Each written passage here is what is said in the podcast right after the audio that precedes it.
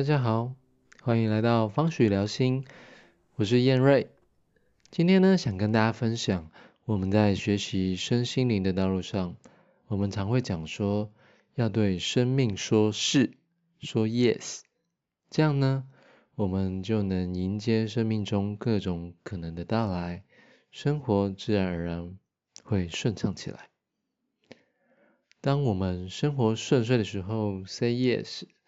我想绝对是件简单的事情，但是当我们遭遇到困难的时候，要对自己的生命说是说 yes，那就是件不容易的事情。今天呢，我用自己的一个故事来跟大家分享这个经验，我对这件事情的体会。那一次的经验呢，我是真的觉得我快要死掉了，这是和死亡有关的一个经验。某个夏天呢，我跟一对情侣三个人，就是前往东澳的鹿皮溪玩耍。我以前在花莲工作过，我一直很怀念花莲的山和水。有去过木木谷木鱼的，就知道那个溪水是多么的清澈，多么的让人难忘。那真的是很像仙境一样。那我离开花莲之后呢？只要是很热的夏天，我就会很想要再次去感受到那么美的地方，很壮丽的山石，尤其是一个很碧绿透彻的溪水。那我偶然呢，在网络上发现了一条溪，叫做鹿皮溪。那个地方呢，就是我想要的风光，而且它在东澳，在宜兰，不用去到花莲，就可以看到同样的风景。那我原本呢是要跟团，然后一起去溯溪，但是后来就是阴错阳差，我的团就没有成了，而且是临时被通知的，所以呢，我们三个人最后就自己决定自己去，自己前往这个鹿皮溪。那来到鹿皮溪的入口处呢，我们就会看到有一个装备很齐全的溯溪团队，然后一直往上向上攀爬。又看到一些在地人，他们很穿着很轻松的服装，轻便服就玩起水来了。那路比溪它它是一层一层的，它接近入口处的第一层是一个很浅水的小溪流，然后那是个老少咸宜的地方，水量和深度都是非常舒服，没有什么危险的。到了第二层，溪水大概是及腰可以行走。然后会有一些天然的 SPA，小小的瀑布。那第三层呢，就是案发现场。它是算是一个很中型的瀑布，还有一个踩不到底的溪水的腹地。那我们一上去就看到有人在那边跳水啊，然后甚至呢，看到有人直接从瀑布上面溜下来，像溜滑梯一样的方式溜下来了，一整个。可让我非常的惊艳，让我惊呼了一声。然后后来仔细看，那个女孩子大概二十来岁，她对于地形啊，还有那个水势是非常的熟悉的。我们有看到她不断的在告诉她的朋友，要从哪一边跳会比较好，落点大概落在哪边会比较好。我跟我的朋友呢，后来就一起加入到他们跳水、溜瀑布的行程。这个地方真的很不错，你只要跳到对的落点，你自然而然呢会被瀑布的力量，就是会冲到岸边，你也不用费什么力气，就很像在游乐场一样玩水。那再搭配那样的一个水色，还有风景，在那里真的真的让我非常的享受。那重点来喽。当我第三次在溜瀑布的时候呢，在这个落点跟之前有点不太一样，它更靠近瀑布的岩壁。然后我掉下去之后，会发现，哎，我在不一样的地方，我就试着要游几下。我要游着游着，快到岸边的时候呢，我就发现有一股拉力把我拉回去了。那我又放松，之后我再试一次，然后我就发现，哦，我离岸边越来越远了。我那时候。我踩不到底，也抓不到任何的东西，我心中就开始慌了，我开始紧张了。我心中有个画面，就是我很害怕，我很害怕被卷到瀑布的里面，里面的涡流之后，我就会卡在里面，我就会游不出来了。那我带着这个紧张的心情呢，在游泳的时候是最忌讳的，因为你一紧张，你游泳的效率和状态呢都会降低，会变得非常的差。最后呢，我就开始挣扎了。那挣扎的时候，我就是一直在消耗我的力气，我越奋力的想要离开。我就只感觉到我越来越没有力气，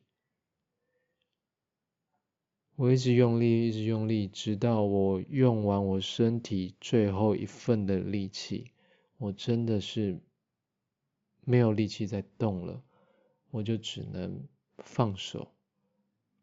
真的是你再也做不了任何的动作。之后呢，我就看见我的眼前。全全部是瀑布冲出来的白色的气泡，然后我就顿时失去了方向感，我完全不知道我在哪里，我就让这个瀑布带着我流动，不知身在何方。那幸运的是呢，之后我就被瀑布冲了出来了，它直接把我带到岸边。我爬上岸边之后呢，我就只能躺在那里。那我旁边的朋友啊，周围其他的人呢，一开始看到我在那边的时候，以为我在玩水还是在干嘛，但后来他们发现好像有点不对劲，他们已经准备要丢救生圈给我的时候呢，我就已经被瀑布冲出来了。原来呢。这个瀑布的出口呢，你就是要进入到那个瀑布的里面，你才能找到，你才能顺着这个瀑布的流动，自然而然的出来。后来呢，有一群高中生也来到那边玩耍，他们第一件事情就是把岸边的救生圈先丢到水里面，再尽情的跳跃、翻滚、落水。他们很有经验，他们知道那里还是有些风险的，所以他们先把这个安全的措施准备好，再尽情玩。那隔了几年，我又再次跑到鹿皮溪去，我还是鼓起了勇气，再度的往溪中奋力一跳，这样子，我去挑战那个留在我心中的那份恐惧，真的还是会害怕。那。在第二次去的时候呢，比较仔细的观察一下，我就更小心的观察这个水量，还有这个水的深度。我发现，哎，这次的深度和水量都比第一次来的小的非常多，水也没有相对的那么深，这样子。我确定这个安全之后，我就可以好好享受那个清澈的溪水了。那想跟大家分享的是。人生呢，其实就很像我这次溺水的经验。我们会因为害怕心中想象的那个结果，而尽量的去避免，然后奋力的去挣扎。有时候可能是在关系里面，我们可能害怕被讨厌，害怕被抛弃，或者在工作上，在学业里面，我们害怕失败，害怕丢脸。我们都是在避免那个我们最不想要的结果而奋力的挣扎，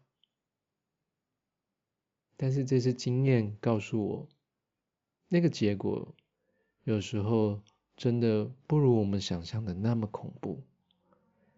但是因为我们害怕，我们就会很努力的挣扎着，尽量的避免着，直到。我们耗尽了力气，才会发现那个结果其实也没有那么恐怖，也没有那么糟糕。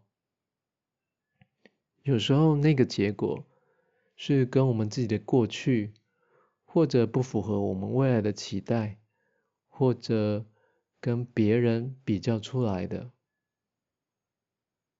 所以那个其实只是我们心中的一份想象。我们为了这个想象的东西，很努力的挣扎，浪费了很多的力气，花了很多时间在抗拒。其实这份抗拒，更让我们耗尽我们的心力，而不是那个结果。人生呢，如果要活得轻松，就要顺应这个生命的流动。